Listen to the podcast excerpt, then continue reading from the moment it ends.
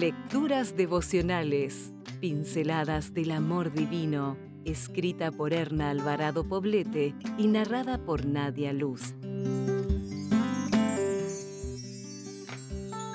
19 de junio. Cristianas modernas.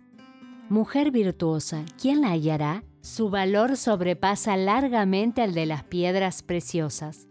Proverbios 31, 10.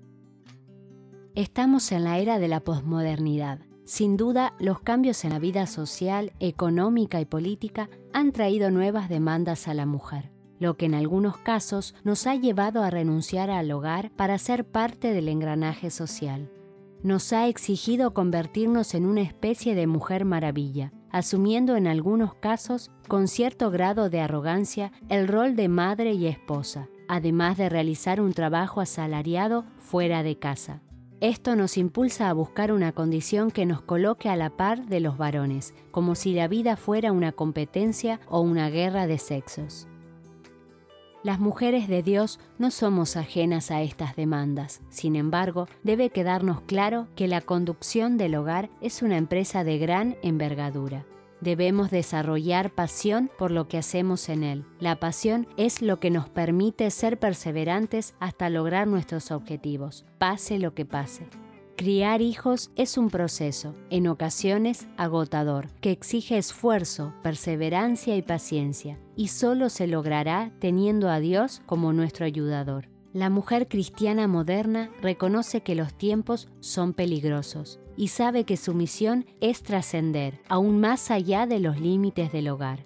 En una sociedad donde las virtudes cristianas se encuentran difusas y casi olvidadas, hay que desarrollar la visión de lo eterno y lo no perecedero para ser ejemplo a las generaciones que vienen atrás.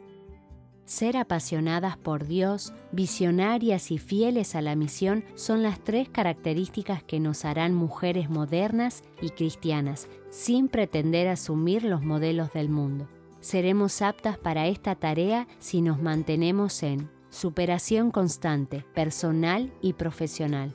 Hay que superarse constantemente en las labores del hogar, la maternidad y la convivencia familiar. Unidad con los varones. Debemos desarrollar un sentido de complementariedad y no de competencia para que juntos podamos trascender como seres humanos, como pareja, como padres y como compañeros de trabajo. La búsqueda de equilibrio entre el tiempo dedicado a Dios, a mi desarrollo personal, a mi trabajo y a los demás. Si desea obtener más materiales como este, ingrese a editorialaces.com.